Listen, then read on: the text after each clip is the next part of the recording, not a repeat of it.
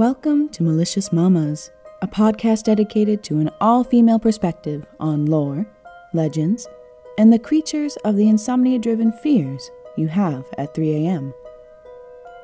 I am your host, Nikki Mandiola. This week, we're diving into Native American folklore with a creature born from cultural expectations.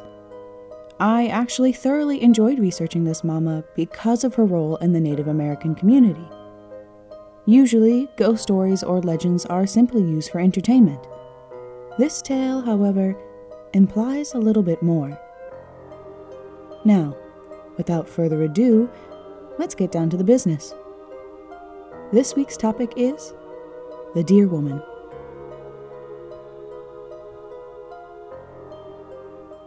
Originating around the western to the Pacific Northwestern area of the United States, this tale is infused within many tribes of that region.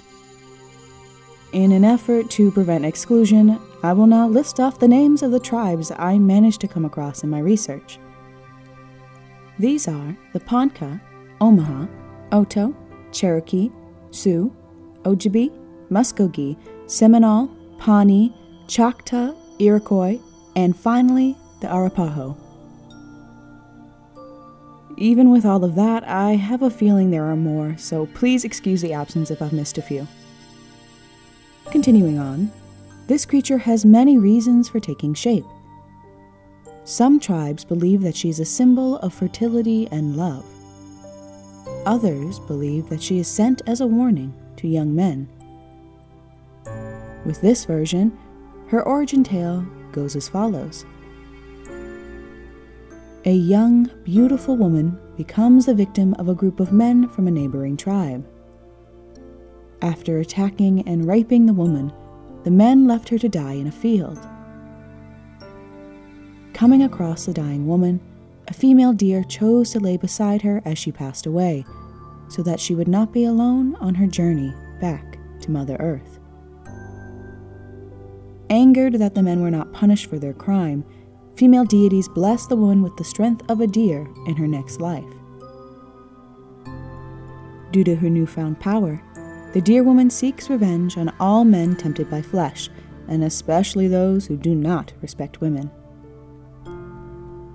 With the upper body of a beautiful lady, the Deer Woman looks completely human besides her hoofed feet and large brown eyes. Compared to supernatural beings such as succubi or sirens, this creature uses her looks to lure promiscuous men to their demise. Once under her spell, the Deer Woman leads her victim far into the woods with the intent of stomping him to death with her powerful hooves.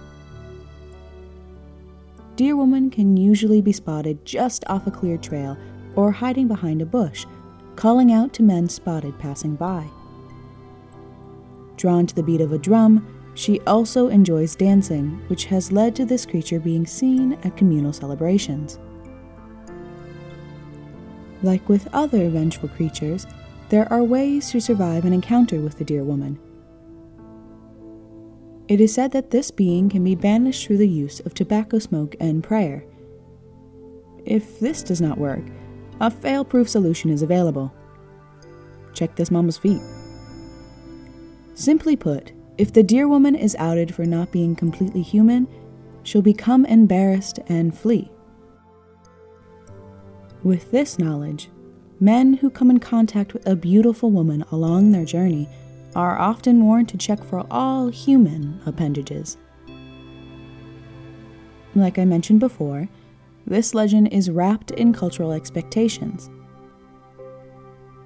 Often told to children and young adults, this tale is intended to promote morals within the Native American community. Relationships are not meant to be taken lightly, and it is incredibly important to choose an acceptable mate for life. An acceptable partner also means an approved partner. This ideal is supported with another Deer Woman tale.